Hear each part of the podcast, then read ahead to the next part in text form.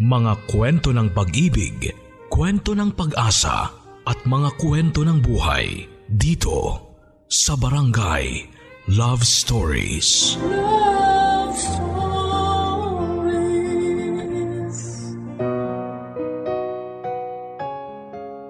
Ang panganay sa magkapatid ng palaging dapat na pinakamalakas dahil siya ang magiging tagasalon ng responsibilidad ng kanyang mga magulang. Ikaw handa ka bang saluhin ang lahat ng sugat at pasa? Huwag lang masaktan ng inyong kapatid.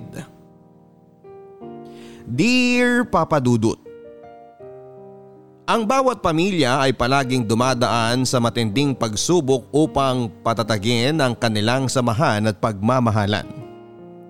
Pero kasama rin ba sa pagsubok na yon ang pagkakaroon ng mga pasa at pag-aagaw buhay sa isang ospital? Kailangan ba talagang may mamatay o masaktan muna para masabi na matatag ka na bilang isang tao at miyembro ng pamilya? Papadudot isang magandang araw po sa inyo at sa mga kabarangay nating nakikinig ngayon. Ako po si William, 23 years old, tigatondo at kasalukuyang nag-aaral sa isang universidad na hindi ko nababanggitin pa ang pangalan. Hindi rin talaga ako palakinig ng radyo papadudot. Na-discover ko lamang po ang inyong programa na Barangay Love Stories nang dahil sa kapatid ko na talaga namang paborito kayo na DJ. Hanggang sa heto, naisipan ko na rin pong sumulat sa inyo upang magbahagi ng aking kwento na alam ko pong kapupulutan din ng aral ng mga nakikinig sa inyo. Pero nais ko lang din pong ipaalam na may ilang impormasyon ako na sadyang binago upang maprotektahan ang mga personal naming buhay. Mula po kami sa isang maliit at simpleng pamilya papadudot. Ang nanay ko ay nagtitinda ng lugaw, pansit at iba pang pagkain na nilalako niya sa lugar namin. At ang tatay ko naman ay isang foreman sa construction. Dalawa lamang po kami ni Nina na magkapatid at ako po ang panganay. Kahit simple lang ang buhay namin noon, ay hindi naman kami hinahayaan na magutom ng mga magulang namin at mapag-aral sa isang maayos na eskwelahan. At hindi man palaging masarap ang ulam namin sa lamesa, ay palagi namang kaming masaya. Kaya lang papadudot hindi rin pala pang habang buhay ang kasiyahan sa isang pamilya dahil ilang araw lang pagkatapos naming mag-celebrate ng aking 13th birthday ay kinuha na sa amin ang poong may kapalang nanay ko. Na-stroke po siya habang naglalako ng pagkain. Nadala pa po siya sa ospital ni tatay pero dahil hirap din kami sa pera ay hindi siya nagawang operahan kaagad na dahilan upang bawian siya ng buhay. At mula nga po noong mawala sa amin si nanay ay malaki ang nagbago sa bahay lalo na sa tatay namin, Papa Dudut.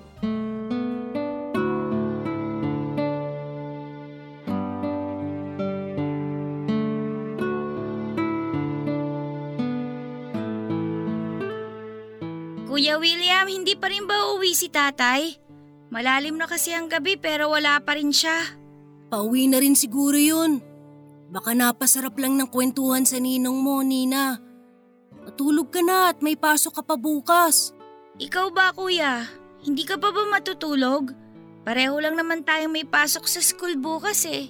Oo nga pero hihintayin ko na munang makauwi si tatay para maila ko na rin ang pinto ng bahay. Basta kuya, dito ka sa tabi ko mamaya ah. Alam mo naman na natatakot ako kapag wala ka sa tabi ko. Wala naman akong ibang pwede na pwestuhan dito sa kwarto natin kundi sa tabi mo lang. Sige na, matulog ka na at lalabas na ako ng kwarto. Good night! Good night din Kuya William!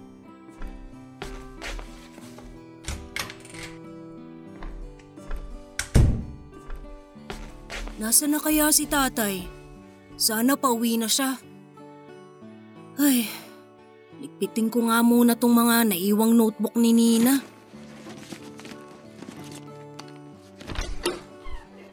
William, gising ka pa pala. Pakialalahin mo nga ako at medyo nahihilo ako sa paglalakad ko. Tatay, ayos lang po ba kayo? Oo, medyo nahihilo lang ako kasi naparami ako ng inom ng alak kanina dun sa bahay ni kumpare. Kumapit po kayo dito sa balikat ko at aalalayan ko kayo makaupo sa sofa natin. Salamat anak.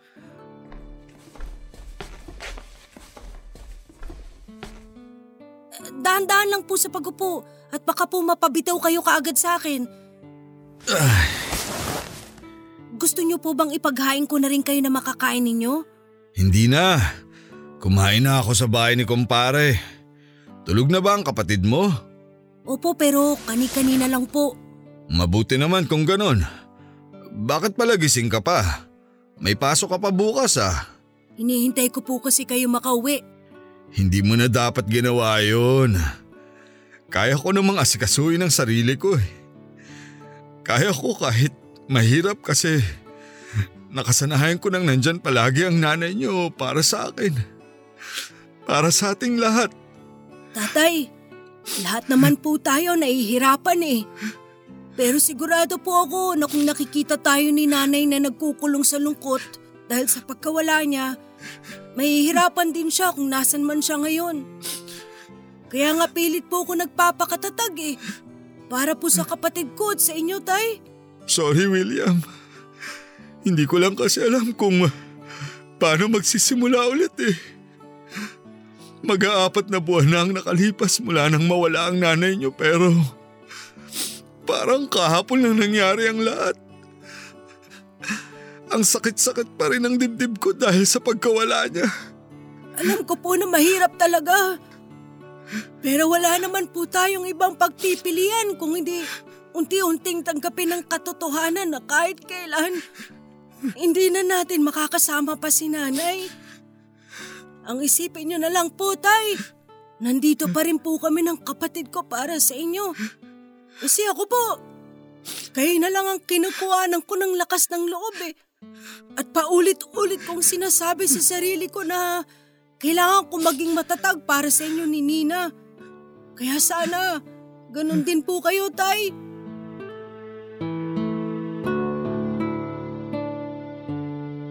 Papadudod hindi naman kasi talaga madali ang mawalan ng minamahal lalo na kapag parte ng pamilya. Pero kagaya ng sinabi ko kay tatay, wala namang kaming ibang pagpipilian kung hindi ang tanggapin ng lahat. Kahit na ilang beses pa po kasing magpakalasing si tatay o ilang beses pa po kaming umiyak na magkapatid ay hindi na muli pang mabubuhay si nanay. Hindi na namin siya makakasama kahit kailan. Wala nga po noong mailibing siya noon ay nangako ako sa sarili ko. Naiiwasan ko na ang umiyak. Ako kasi ang panganay at naniniwala ako na bukod kay tatay, ako ang kailangan na maging pinakamalakas at matatag sa aming lahat. Kaya hindi ko pwedeng ipakita sa kapatid ko na nalulungkot pa rin ako para hindi ko rin siya mahawahan ng lungkot ko. Umiiyak pa rin naman ako paminsan-minsan noong nawala na si nanay. Sobrang close din kasi kaming dalawa papadudot pero sinisigurado ko na walang nakakakita o nakakarinig sa akin na umiiyak. Ayoko kasi talagang makita at maramdaman nila na mahina rin ako.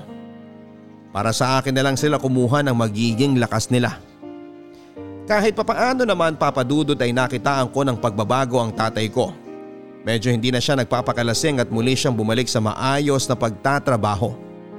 Kaya naman nakatulong din yon upang mabawasan ang lungkot na nararamdaman namin sa bahay.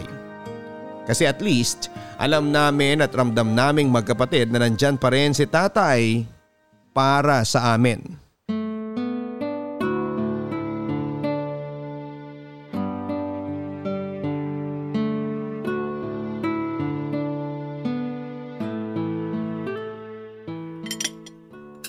Sarap naman itong niluto mo na paksiw na isda, Kuya William.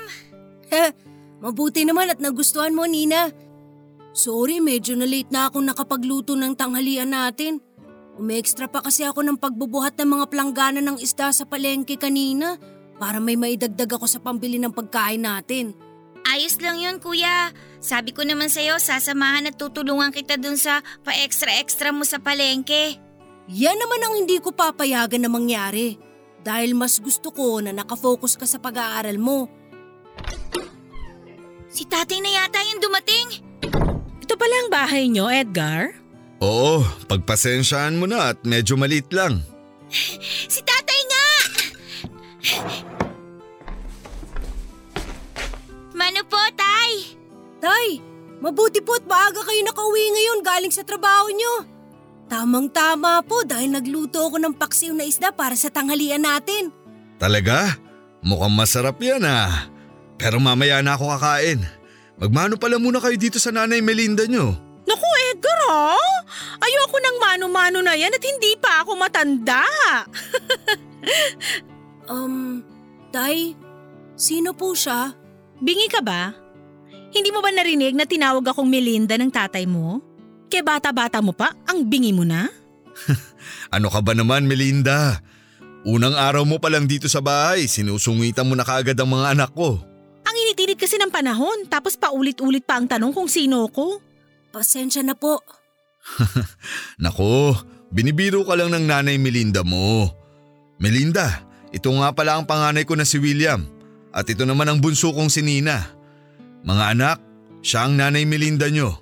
At simula sa araw na to, dito na siya sa bahay titira kasama natin. Tatay, siya na po ba ang magiging bagong nanay namin? Naku, isa pa yan, Edgar. Pwede ba? Huwag mo nga akong pinapatawag na nanay sa kanila kasi mas mabilis makatanda yun. So ikaw bata ka, ang itatawag niyo sa akin, Tita Melinda, okay? Tita lang. Ah, sige po, Tita Melinda. Ano ba naman tong bahay niyo, Edgar? Hindi na nga kalakihan, ang init-init pa sa loob. O ikaw, ilabas mo nga muna yung electric fan niyo dito sa sala. Wala po kaming electric fan dito eh. Pasensya na po. Ano? Wala kahit isa? Ano ka ba naman, Edgar? Alam mo, hindi talaga ako tatagal sa bahay na to. Hayaan mo na Melinda. Bukas na bukas din ay bibili ako ng electric fan para sa'yo. Ibibili niyo rin po ba kami, tatay? Ang init-init na po kasi dun sa kwarto namin kahit sa gabi. Ah, eh, sige. Titingnan ko kung magkakasya ang pera ko.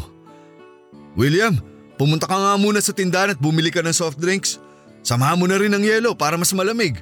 Sige po, Tay. Papadudot yun po ang unang beses na nakilala namin si Tita Melinda. Ang sabi ni tatay ay ituring daw namin siyang parang nanay namin kahit ayaw niyang magpatawag na nanay. Kahit ako naman din po ay hindi ko gugustuhin na tawagin siyang nanay dahil napakalayo po niya sa tunay na nanay namin ang kapatid ko. Kung si nanay po ay simple lang manamit, mabait at palaging nakangiti. Si Tita Melinda naman po ay maarte kung magsalita at palaging maikli ang kanyang suot na short. O pang itaas at ngumingiti lang siya kapag kaharap niya si tatay. Sa totoo lang din po papadudot ay medyo sumama ang loob ko kay tatay ng mga oras na yon. Dahil halos wala pa pong isang taon mula nang mawala si nanay noon pero nagdala na kaagad siya ng isang babae para pumalit dito. Alam ko na nalulungkot talaga siya dahil sa nangyari. Pero hindi naman niya kailangan na humanap ng kapalit kaagad ni nanay para mapagtakpa ng lungkot na yon. Ganon pa man papadudot ay wala na rin naman kaming magagawa pang magkapatid. Kung hindi ang tanggapin si Tita Melinda sa bahay at ituring siya na parte ng aming pamilya. At kailanman ay hindi ko rin ipinakita noon kay tatay na masama ang loob ko dahil kay Tita Melinda. Ayoko naman kasi na magkagulo kami sa bahay. Isa pa ay mula nang dumating sa bahay si Tita Melinda ay napansin ko na hindi na masyadong nalulungkot si tatay. Yun naman ang mahalaga doon papadudot. Ang maging masaya si tatay at ang kapatid ko kahit may bago na kaming nanay. Papadudot naging maayos naman po ang pakikitungo sa aming magkapatid ni Tita Melinda. Lalo na nga po kapag kasama namin si tatay. Palagi lang siyang nasa bahay pero siya rin naman ang madalas na nagluluto ng mga kakainin namin. Naglilinis din siya ng bahay at paminsan-minsan ay naglalaba ng mga damit namin. Medyo nag-guilty pa ako kasi ang naisip ko noon ay hinusgahan ko kaagad si Tita Melinda dahil lang sa pananamit niya at paraan ng kanyang pagsasalita. Kaya naman bumawi din ako sa pagtulong-tulong sa kanya sa mga gawaing bahay. At kapag nagkakaroon ako ng pera mula sa mga racket ko sa palengke, ay inaabot ko na sa kanya para pandagdag na pambili sa iluluto niyang ulam. Kaya lang papadudod sa paglipas ng mga linggo na kasama namin si Tita Melinda ay unti-unti pong nagbago ang ugali niya. Kung noong una ay ako ang kusa na nag-aabot sa kanya ng kaunti kong kita mula sa racket ko. Naging madalas na ang paghingi niya sa akin ng pera at umiinit po ang ulo niya kapag wala akong naibibigay sa kanya. Pati po ang pagluluto at paglalaba ay hindi na rin niya ginagawa pa. Kung naglilinis man siya ng bahay, yun po ang mga araw na walang pasok si tatay sa trabaho. Minsan po ay sinabi ko sa tatay ko na sana ay tumulong sa mga gawaing bahay si Tita Melinda kagaya noong una. Kahit man lang sa pagwawali sa umaga. Pero ako lang din po ang pinagalitan ni tatay papadudot. At sinabi niya sa akin na bilang panganay, dapat ay nasasanay na ako sa mga gawaing bahay. Hindi yun palagi ko na lang daw inaasa sa kanila na matatanda ang lahat. Hindi na ako sumagot pa noon kahit may gusto pa sana akong sabihin at hinayaan ko na lang din si Tita Melinda na kumain at matulog na lang sa bahay namin. Hanggang sa kinailangang mawala sa bahay ng ilang araw ni tatay dahil sa trabaho niya.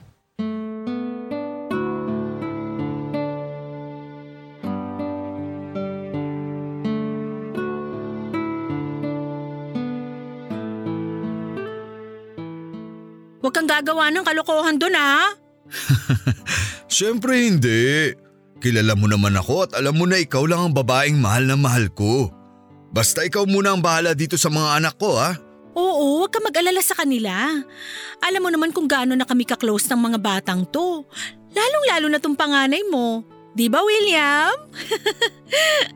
Opo, wag niyo po kaming alalahanin, Tay. At mag-iingat po kayo dun sa trabaho ninyo. Palagi kayong makikinig sa tita Melinda nyo at huwag nyo siyang bibigyan ng sakit ng ulo. Ako na pong bahala sa kapatid ko, Tay. Alam na rin naman po niya ang dapat niyang gawin kapag walang pasok sa eskwelahan. O siya, aalis na ako at baka matraffic pa ako. Mag-iingat po kayo, Tay. Huwag niyo pong kalimutan ang pasalubong ko ha. Bye-bye! Ingat ka, Edgar. Bye! Sige, salamat. Bye!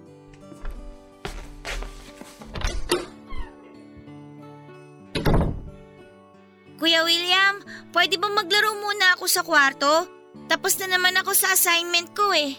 O sige, basta wag ka masyado magkalat ha. Hoy, hoy, teka! Anong sinasabi mo maglalaro kang bata ka? Doon ka sa likod ng bahay at magwalis ka doon. At pagkatapos nun, maglaba ka na rin ha? Tambak na mga labahin natin at medyo nangangamoy na. Um, tita, ako na lang po ang gagawa ng mga yon. Kaya ko naman pong tapusin lahat ng yon. Liligpitin ko lang po yung pinag-almusalan natin tapos ako na po ang gagawa ng lahat ng utos ninyo sa kapatid ko. Teka nga, bakit ba marunong ka pa sa akin? Eh, hindi naman po sa ganun. Ano bang sinabi ng tatay niyo kanina? Di ba ang sabi niya ako ang masusunod sa bahay na to? Oo nga po, kaya lang... O bakit hindi ka sumusunod sa mga sinasabi ko? Sabado po kasi ngayon, Tita Melinda. Gusto ko po sana na makapagpahinga muna ang kapatid ko mula sa gawaing bahay. Ikaw kay bata-bata mo pa. Akala mo kung sino ka nang makasagot sa akin ah. Tita, kaya ko naman po talagang gawin ang lahat ng pinapagawa ninyo. Hindi nga pwede dahil may iba kang gagawin. Ha? Ano po yun? May bibigay ako na address sa'yo. Puntahan mo mamaya pagkatapos mong iligpit ang mga kalat sa lababo. Pero ano po bang gagawin ko dun? Naghahanap kasi ang kaibigan ko ng pwedeng maglako ng mga paninda niya. Nirekomenda kita kaya magsisimula ka na mamaya. Tuwing Sabado at Linggo o sa mga araw na wala kang pasok sa school nyo, pupunta ka dun sa kaibigan ko para magtrabaho. Naintindihan mo? Pero paano naman po yung mga school project na kailangan kong gawin tuwing araw na walang pasok? Eh di gawin mo pagkatapos ng trabaho mo. Ito naman napakahina ng utak kahit kailan. O ikaw Nina, magwalis ka na dun sa likod para matapos mo rin kagad yung mga labahin mamaya. Papasok na ako ng kwarto ko at medyo inaantok pa ako. Walang mag-iingay ha? Kapag nagising ako sa mga ingay nyo, malilintikan kayong dalawa sa akin. Papadudod hindi ko po alam kung nagbago ba ang ugali ni Tita Melinda o sadyang ganon talaga siya. Mula po kasi nang umalis si tatay sa bahay namin at nagstay in sa pinagtatrabahuhan niya, ay bigla na lang pong naging hindi maganda ang pakikitungo sa amin ni Tita Melinda. Mas lalo po siyang naging tamad sa bahay, naging palautos at palasigaw kung makipag-usap sa aming magkakapatid. Wala na siya halos ginawa kung hindi ang literal na kumain, matulog at manood ng TV. Dahil kahit mga sarili niyang damit ay kami rin ng kapatid ko ang naglalaba. At kagaya nga po ng sinasabi niya, ay pinasok niya ako ng trabaho sa isang tindahan ng kaibigan niya. Sa mga araw na wala akong pasok sa eskwelahan, buong araw ako naglalako ng mga siomay at gulaman. Pero ni Baria sa pinagpagurang ko na trabaho noon ay hindi ko po nahawakan papadudot. Dahil kay Tita Melinda po diretsyo na ibinibigay ng boss ko ang kinikita ko. Paminsan-minsan ay naririnig ko na kausap niya si tatay sa cellphone at palagi niyang sinasabi na pasaway daw kami at matitigas ang ulo. Naririnig ko rin na sinasabi niyang pinagtitiisan niya kaming kasama. Kahit ang totoo po kami ang sobrang nagtitiis sa masamang ugali ni Tita Melinda.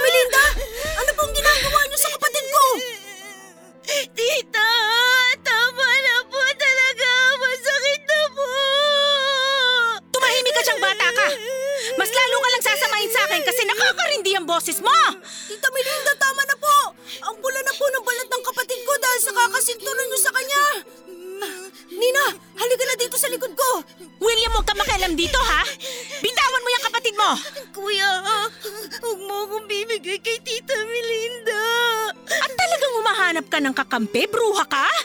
Umalis ka dyan sa likod ng kuya mo at bumalik ka dito sa akin kung ayaw mong mas masaktan! Tama na po kasi. Huwag niyo pong hawakan ang kapatid ko. At talagang pinagtutulungan niyo ako magkapatid ngayon, ha? Napakabastos niyong mga bata kayo! Ganyan ba talaga kayo pinalaki ng nanay niyo? Huwag niyo pong idamay ang nanay namin dito. Pa bakit? Siya naman talaga nagpalaki sa inyo, di ba?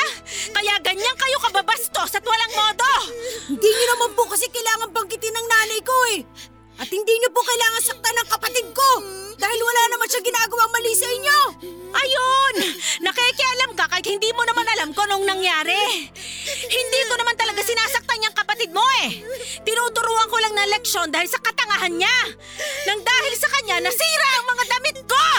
Hindi ko naman po sinasadya. Tsaka sinabi ko naman po sa inyo na hindi talaga ako marunong magplancha eh. Di ba nga tinuruan na kita kanina? Ikaw Nina pala sagot ka talagang bata ka eh. Dapat talaga sa'yo, pinuputulan ng sungay habang maaga pa. Halika dito, tuturuan kita kung paano dapat... Tama na po. Hayaan niyo na lang po ako na magtama sa mali ng kapatid ko. Ako na lang po magpa-plancha ng mga damit niyo. O bakit? Sa tingin mo ba maaayos pa ng pagplansya mo ang nasirang damit ko nang dahil sa katangahan ng kapatid mo? Hindi na! Naku! Nanggigigil talaga ako sa inyong magkapatid! Pare-pareho kayong mga tanga! Pakiramdam ko nang dahil sa inyo tatanda ka ako eh! Diyan na nga kayo! Mga buwisit! Ayos ka lang ba, Nina? Oo, Kuya William. Medyo masakit lang tong likod ko at saka braso ko dahil sa pagpalo sa akin ni Tita Melinda. Huwag ka mag-alala. Gagamutin natin yan. At pagkatapos, kakainin natin tong pasalubong ko sa'yo na pandikoko. Yay! May pandikoko ako! Paborito mo to, di ba? Kaya naisipan kong bilhin to nang may matira sa bahan ko kanina eh. Tara, punta muna tayo sa kwarto natin.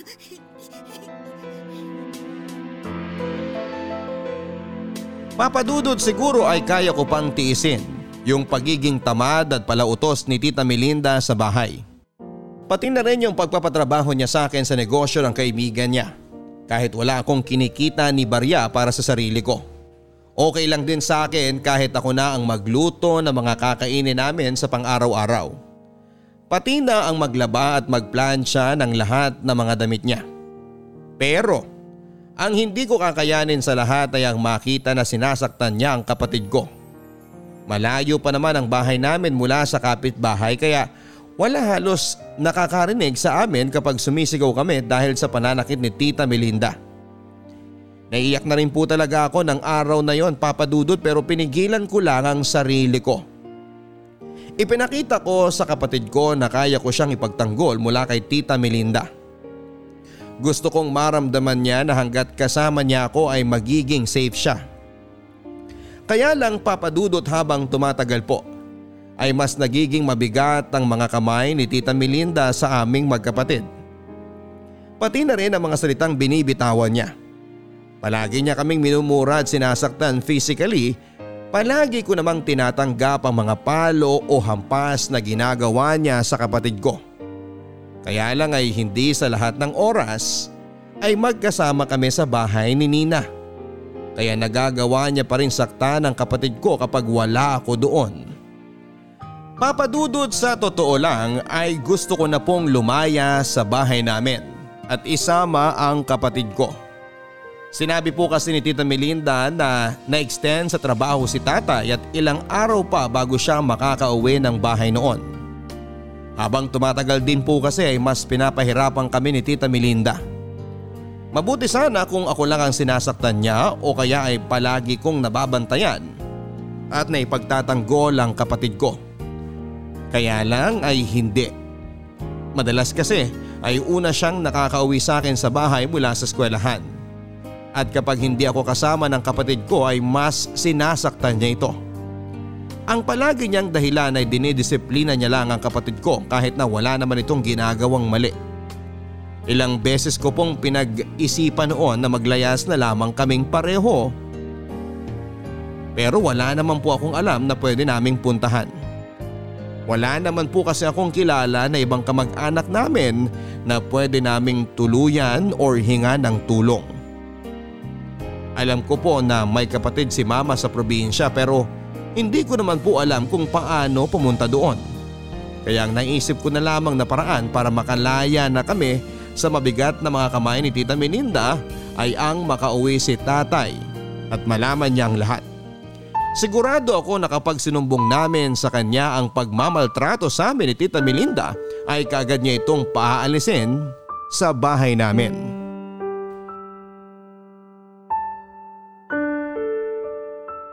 Okay na ba ang mga gamit mo? Oo, Kuya William. Maayos na pati na rin yung baon kong tinapay. Thank you pala dun sa pag-ipit mo sa buko ah. Ang cute-cute kaya ng ayos. Wala yun, pero mabutit na gustuhan mo. Sobra! Kasi ganito rin inaayos ni nanay yung buhok ko dati eh. Ay, nakakamiss na talaga si nanay no? Kung nandito lang siguro siya, hindi tayo palaging nasasaktan ni Tita Melinda. Oh, walang iiyak ha. Anong sabi ko sa'yo dati? Na malulungkot si nanay kapag nakita niya tayong nalulungkot. Tama. Kaya dapat, kahit nahihirapan na tayo, dapat lagi lang tayong nakangiti. Para kahit nasan pa si nanay ngayon, maging masaya pa rin siya. Ay, ang lungkot naman itong pinag-uusapan natin. Tara na nga at umalis na tayo ng bahay. At baka malate pa tayo sa mga klase natin. Kukunin ko muna yung pamasahin natin kay Tita Melinda. Sige kuya, sasama na rin ako. Oh, saan kayo pupunta? Papasok na po kami sa school, Tita Melinda. Hihingi na rin po sana ako ng pangpamasahe namin. Pamasahe? Ubus na nga yung perang iniwan ng tatay niyo sa akin eh, tapos hihingi pa kayo ng pamasahe ngayon? Pero di po ba, may nakukuha naman kayong pera mula dun sa pinagtatrabahuhan ko na kaibigan nyo? Ang kapal din naman ng mukha mo, William, no? Ano ba sa tingin mo ang ginagawa ko dun sa pera na yon? Ginagastos ko para sa sarili ko? Para sa impormasyon mong bata ka, ang daming gastusin dito sa bahay na to. At doon halos napupunta ang kakarampot na perang pinagyayabang mo sa akin. Pero Tita Melinda, Kailangan na pong pumasok ng kapatid ko sa school. May exam po siya ngayon. O pumasok kayo. Pero wala kayong makukuha ni Singkong duling mula sa akin. Kaya kung gusto nyo talagang pumasok, lakarin nyo ang halos limang kilometro na daan papunta doon sa school nyo. Tapos ang usapan. Ay nako, kayo talagang mga bata kayo kahit kailan ay sinisira nyo ang umaga ko.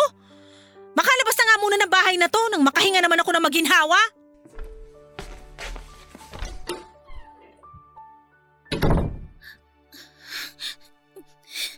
Kuya, gusto kong pumasok sa school. May test kasi kami ngayon eh. Kaya hindi ako pwedeng hindi papasok. Ay, pasensya na, Nina. Mukhang hindi talaga muna tayo makakapasok ngayon sa school.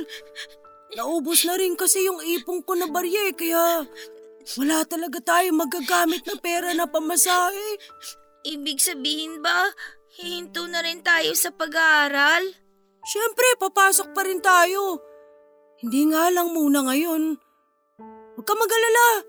Kasi nung narinig ko si Tita Melinda nakausap si tatay nung isang araw, sabi niya na sa susunod na linggo ay baka makauwi na rin si tatay. At kapag nandito na si tatay, sasabihin natin sa kanya lahat ng pananakit na ginagawa sa atin ni Tita Melinda. Sigurado ako na papaalisin ka agad siya ni tatay, kaya konting tiis na lang muna ha. Magiging masaya din ulit tayo kagaya ng dati.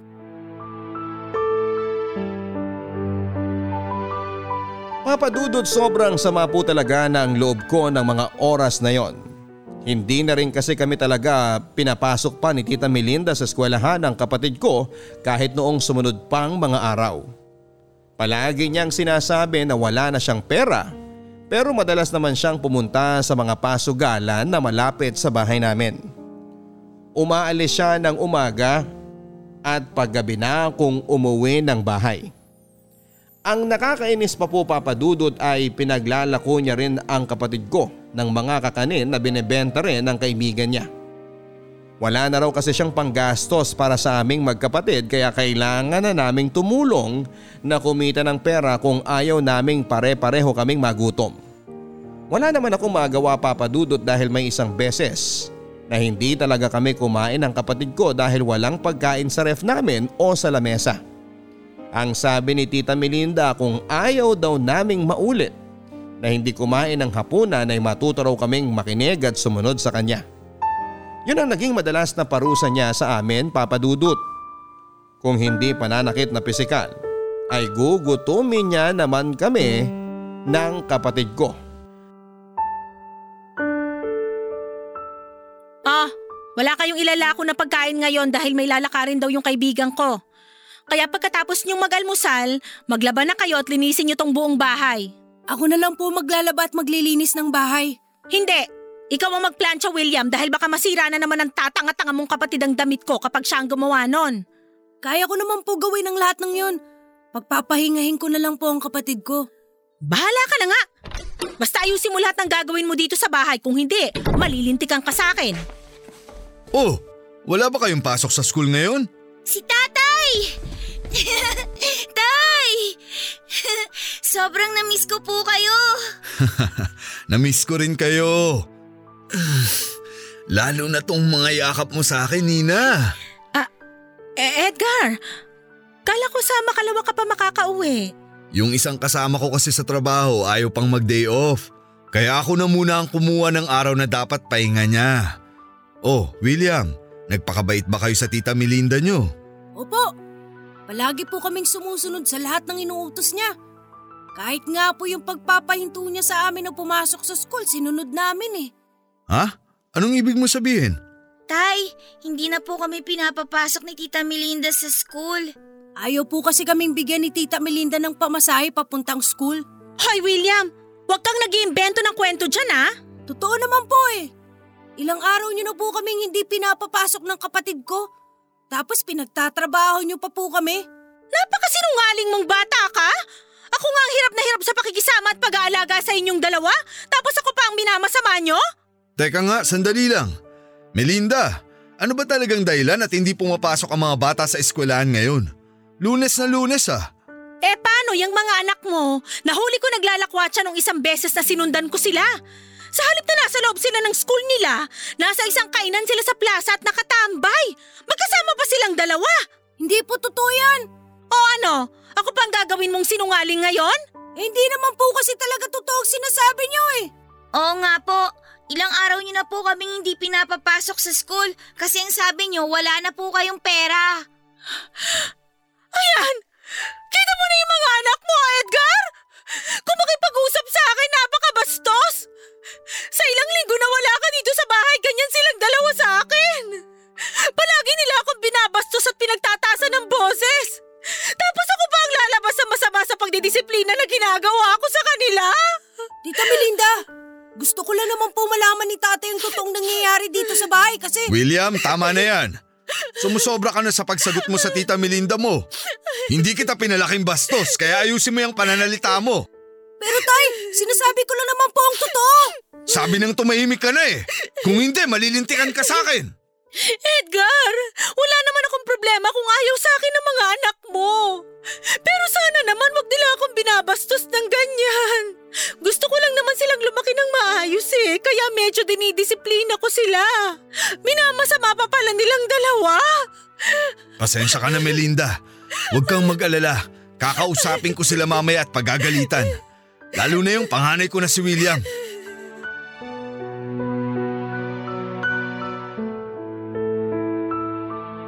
Papadudot inis na inis ako sa pag-iyak ni Tita Melinda ng mga oras na yon sa pag-iimbento niya ng kwento. Lahat ng mga sinasabi niya ay puro kasinungalingan lamang pero siya pa rin ang kinampihan ni tatay nang nagsumbong ako. Ni hindi niya pinakinggan pa ang sinabi namin ng kapatid ko. Hanggang sa kinausap niya ako ng sarili na ng gabi ding yon. Sinabi ko sa kanyang lahat ng nangyari sa bahay pero parang hindi naman niya pinaniwalaan ang mga narinig niya mula sa akin. Sinabihan niya pa kasi ako na dapat daw ay hindi ko sinasagot sa ganong paraan si Tita Melinda dahil hindi niya raw kami pinalaki ng kapatid ko para maging bastos na mga bata. Ang hindi ko maintindihan papadudod ay kung bakit napakadali para sa kanya na paniwalaan ang mga kasinungalingan ni Tita Melinda kahit kaming mga anak niya ang nagsasabi ng totoo. Sinabi ko rin sa kanya na madalas kaming saktan ni Tita Melinda pero ang sabi ni tatay isang paraan lang daw yon ng pagdidisiplina sa amin. Si Tita Melinda daw ang bagong nanay namin kaya dapat daw ay alam namin kung paano makinig at sumunod sa kanya para hindi niya kami napapagalitan o nasasaktan. Marami pa akong gustong sabihin at isumbong kay tatay na mga oras na yon papadudot pero hindi ko na rin tinuloy pa dahil pakiramdam ko ay masasama lamang ang loob ko kapag nakita ko na hindi naman niya ako pinakinggan o pinaniwalaan. Ang pinakamabigat kasi para sa loob ko ay yung makita na ang taong dapat ay nagtatanggol sa aming magkapatid ay hinahayaan lang kami nasakta ng ibang tao. Naiiyak tuloy ako noon sa naisip ko na siguro kung hindi maagang kinuha sa amin si nanay. Hindi namin mararanasan ng kapatid ko ang lahat ng paghihirap na yon. At mananatili kami sa simple pero masayang pamilya. Papadudod sa dalawang araw na nasa bahay si tatay ay naging maayos muli ang pakikitungo ni tita Melinda sa aming magkapatid. Siya na ulit ang nagluluto ng mga pagkain at naglalaba ng mga damit namin. Pati ang paglilinis ng bahay ay siya pa rin ang gumagawa. Hindi rin muna nila kami pinapasok sa eskwelahan dahil kakausapin daw muna ni Tita Melinda ang teacher namin kapag umalis na si tatay papunta sa trabaho niya. Naniwala po kasi talaga si tatay sa mga sinabi ni Tita Melinda na hindi kami pumapasok na magkapatid at nagbubulakbol daw kaming dalawa. Palagi ring sinasabi ni Tita Melinda na sa mga araw na wala si tatay sa bahay noon, si Tita Melinda raw ang palaging gumagawa ng lahat ng mga gawaing bahay at wala raw kaming ibang ginawa kung hindi ang kumain at manood ng TV. Isang beses ay pinagtanggol ko ang kapatid ko at sinabi kay tatay na kaming dalawa talaga noon ang naglalaba at nagpa-plan siya ng mga damit.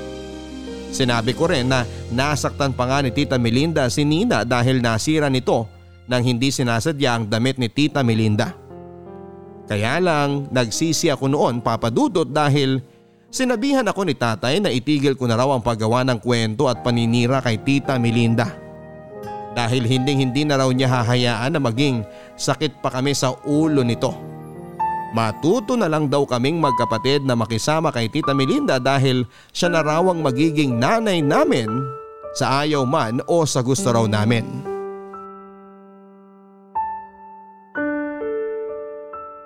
Oh, aalis na ulit ako para magtrabaho ha.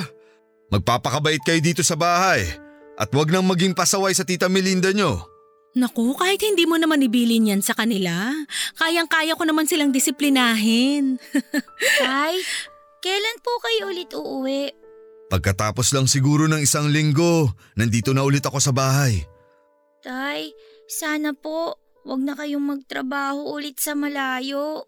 Sige Nina, pagkatapos nito, hindi na ako kukuha ng kontrata na malayo dito sa lugar natin para hindi na ako nalalayo ng matagal sa inyo. Basta magpapakabait kayo dito ha? Opo, Tay. William, ikaw ang panganay, kaya ikaw ang dapat na unang dumisiplina sa kapatid mo. Hindi yung ikaw pa ang dinidisiplina ng tita Melinda mo. Opo, ako na pong bahala sa kapatid ko. Huwag kang mag-alala, Edgar. Mahaba ang pasensya ko sa mga bata na yan. Kilala mo naman ako, di ba? Basta mahal mo, mahal ko na rin. Salamat ha, lalo na sa pagpapasensya mo dito sa mga anak ko. Ano ka ba? Wala yun. Parang mga anak ko na rin naman ang mga batang to. Basta matapos ko lang talaga ang kontrata na to, babawi ako sa inyo ng mga anak ko. Nako, gawin mo na lang yan kapag nakabalik ka na. Sige na, umalis ka na at baka matagalan ka pa sa biyahe dahil sa traffic. O siya sige. Bye Melinda. Bye mga anak. Ingat po kayo, Tay. Bye-bye po. Bye Edgar, ingat ka. I love you. I love you too.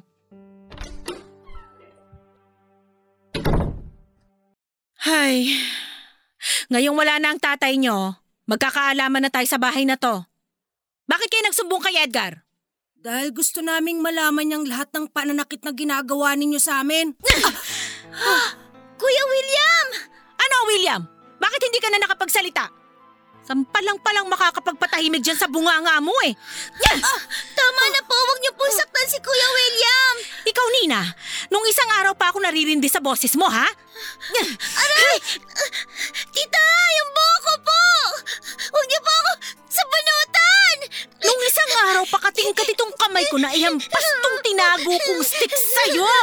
Para magtanda kang bata ka, etong sa'yo! Aray! Napakamaldita mong bruha ka? Ang bata-bata mo pang dal-dal-dal-dal na niyang dila mo? Aray, tita! Ngayon, nagsasorry ka sa akin?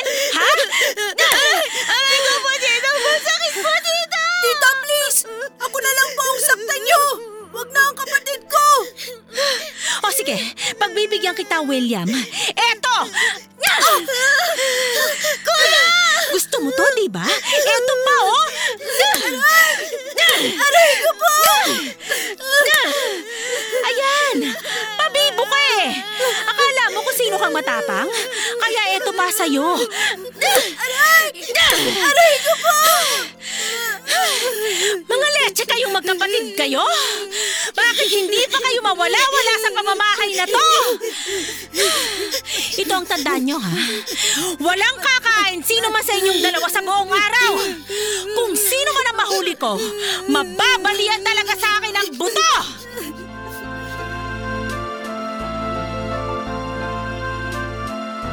Papadudot halos hindi po ako makatayo o makakilos dahil sa ilang beses na malakas na paghataw ni Tita Melinda sa akin ng stick na kawayan na hawak niya.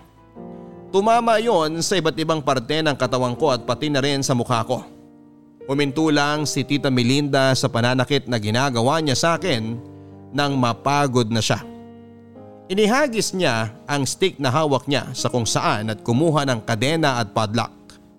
Nilak niya muna ang mga cabinet kung saan nakalagay ang pagkain na uwi ni tatay bago siya lumabas ng bahay. Narinig namin na pinulupot niya ang kadena sa pintuan at sinabi niyang walang makalalabas sa amin ng bahay dahil ipapadlak niya kami sa loob. Nang makaalis na nga si Tita Melinda ay sinubukan naming buksan ang pinto. Doon namin nalaman na saradong sarado nga ito. Kaya wala na kaming ibang nagawa kung hindi ang magkayakap na lang na umiiyak. Hindi ko na rin talaga napigilan ang sarili ko na maiyak noon papadudot. Hindi lang dahil sa mga latay ng sugat na nasa katawan ko kung hindi dahil naaawa ko sa kapatid ko. Napakabata pa niya para sapitin ang ganong kalupit na pangyayari mula sa taong hindi naman namin kaano-ano. Kaya nga mas okay talaga para sa akin na ako na lang ang sumalo lahat ng sigaw, mura at pananakit na pisikal ni Tita Melinda kesa sa nakababata kong kapatid. Mas gusto ko yung saluhin kasi ako ang panganay at mas matanda sa aming dalawa. At gusto kong tuparin ang pangako ko kay nanay na gagawin ko ang lahat para maprotektahan lang ang kapatid ko.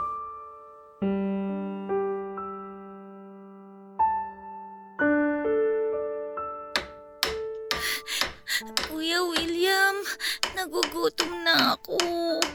Ang sakit na ng tiyan ko. Sandali na lang to. Masisira ako na rin tong lock ng cabinet. Nakita ko na dito nilagay ni Tita Melinda ang ibang tinapay na nasa lamesa kaninang umaga eh. Pero paano kung biglang dumating si Tita Melinda? Magagalit siya kapag nakita niyang sinisira mo yung cabinet niya. Wala akong pakialam.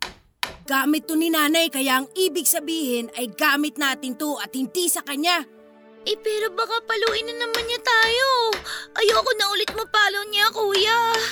Hindi mangyayari yun dahil akong sasalo ng lahat ng mga palo niya. Ayan, sa wakas, bukas na to. Sabi na eh, ang daming pagkain dito eh. Kuya, pahingi na ako ng pagkain. Ang sakit na talaga ng tiyan ko sa gutom eh. Ito ang tinapay oh, Nina. Kainin mo na to. Salamat, Kuya William ah. Ay, gutom na gutom na talaga ako. Mm. Kuya, kumain ka na rin itong tinapay. Sige lang, hindi pa naman ako masyadong gutom eh. Oh, daan-daan lang sa pagnguya. May ibang tinapay pa rito. Hindi ba talaga tayo alis dito, Kuya William? Ayoko na kasi dito sa bahay, lalo na kay Tita Melinda. Makakaalis din tayo. Hahanap ako ng ibang paraan. Pero, hindi na ba talaga tayo mahal ni tatay? Kasi hindi siya naniniwala sa mga sinasabi natin eh. Totoo naman kasi na sinasaktan tayo ni Tita Melinda eh. Pero hindi siya naniniwala sa atin. Mahal tayo ni tatay. Siguro kasi hindi niya naman nakikita ang totoong ugali ni Tita Melinda kaya nahihirapan siyang paniwalaan ang sinasabi natin. Basta ubusin mo na yung tinapay para makapagpahinga na rin tayo sa kwarto pagkatapos. Ay, tinamaan na lintik talaga tong mga batang to! Anong ginawa niyo sa cabinet ko? Tita Melinda, gutom na gutom na po kasi ang kapatid ko kaya kumuha po ako ng tinapay dito. Eh bakit niyo sinira ang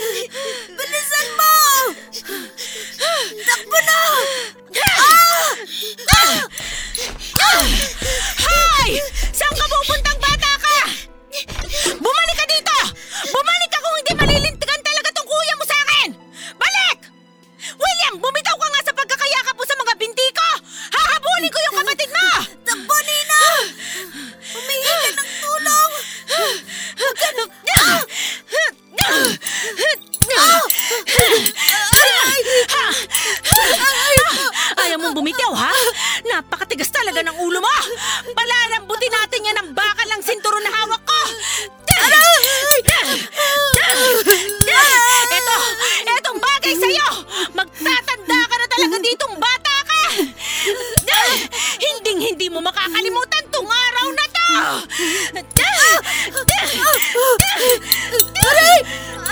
Tama na po!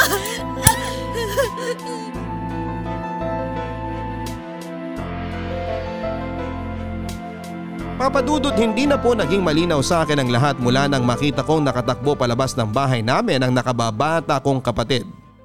Nang subukan kasing habulin ni Tita Melinda si Nina ay niyakap ko siya sa mga binti niya upang pigilan siya. Kaya ako na lamang ang pinagbuntunan ng matinding galit niya na hindi ko alam kung saan ba nagmumula. Ilang ulit niya akong hinampas ng hinampas ng bakal na hawak niyang makapal na sinturon. Tumama yon sa iba't ibang parte ng katawan ko at nang malakas yung tumama sa ulo ko ay doon nagsimulang umikot at manlabo ang paningin ko. Narinig ko pa ang sigaw ni Tita Melinda noon pero hindi ko na halos maramdaman ang ginagawa niyang pananakit sa akin. Hanggang sa magising na nga lang ako papadudot na nasa loob na ako ng isang maliit na kwarto.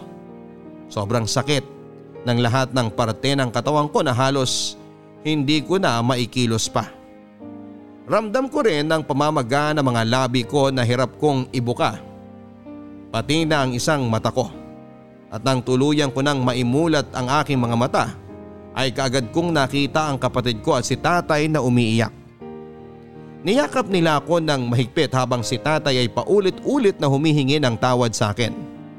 Nalaman ko noon papadudot na nagawang humingi ng tulong ni Nina sa kapitbahay namin. Kaagad silang tumawag ng mga barangay tanod upang pumunta sa bahay namin at naabutan nga raw ako nilang duguan at wala nang malay. Akala pa raw ng mga bumuhat sa akin ay wala na akong buhay kaya nagmadali silang sinakay ako sa sasakyan at dinala sa ospital. Tinawagan din daw nila si tatay at kaagad itong umalis. Mula sa kanyang trabaho para puntahan kami. May dalawang araw din daw na wala akong malay sa ospital papadudot. At sa dalawang araw na yon ay nagtagupo si Tita Melinda. Sobra naman ang pagsisisi ni tatay dahil sa nakita niyang kalagayan naming magkapatid lalo na ako papadudot. Bugbog na bugbog po kasi ang buong katawan ko, pati na ang aking mukha. Mabuti na lang at wala raw akong naging internal bleeding o seryosong komplikasyon. Ang sabi ni tatay dapat daw ay naniwala siya sa aming mga anak niya. Dapat nung una pa lang ay pinalayas na niya si Tita Melinda sa bahay dahil noon din ay nalaman naming papadudot na may naging kaso na rin pala. Si Tita Melinda ng pambubugbog sa mga anak ng dati nitong kinakasama na isa ring byudo. Nakalaya lang daw ito kaagad noon dahil nakapagbayad ng piyansa at nakipag-areglo sa kanya ang dati nitong kinakasama. Pero papadudot pagkatapos ng halos tatlong buwan mula nang mangyari ang pananakit niya sa amin ay nahuli rin siya ng mga pulis. At sa pagkakataong iyon ay Sisiguraduhin daw ni tatay na hindi na ito makakalaya pa dahil gagawin daw niya lahat para mabigyan ng hustisya ang ginawang pagmamaltrato sa amin ni Tita Melinda. Ngayon po papadudot ay may sampung taon na ang nakakalipas mula nang sapitin naming magkapatid ang mapait na karanasan na ito sa kamay ni Tita Melinda. Nahirapan kami noon pero nagawa naming muling maging masaya ang bawat umaga sa aming buhay. Lalo na at tinupad ni tatay ang pangako niya na hindi na siya muli pang lalayo sa aming magkakapatid. Nagtrabaho na lamang siyang malapit sa bahay at hindi na rin siya nag-asawa pa. At ngayon po ay graduating na ako sa college at umaasa ako na magsisimula ng mas maging maayos at maginhawa ang buhay namin kapag nakatulong na ako kay tatay sa pagpapaaral sa kapatid ko. Dahil yun naman talaga ang gusto kong mangyari ang manatili kaming buo at palaging masaya na magkakasama. Papadudod salamat po sa pagpili at pagbasa nitong sulat ko mula sa daang-daang libo na nagpapadala ng sulat sa inyo sa araw-araw at sana nakapag-iwan din ng aral sa ating mga kabarangay ngayon ang kwento ng buhay ko na anumang pagsubok na dumating sa atin ay kailangan nating magpakatatag para sa mga taong mahalaga sa buhay natin. Ang inyong forever kapuso at Kabarangay, William.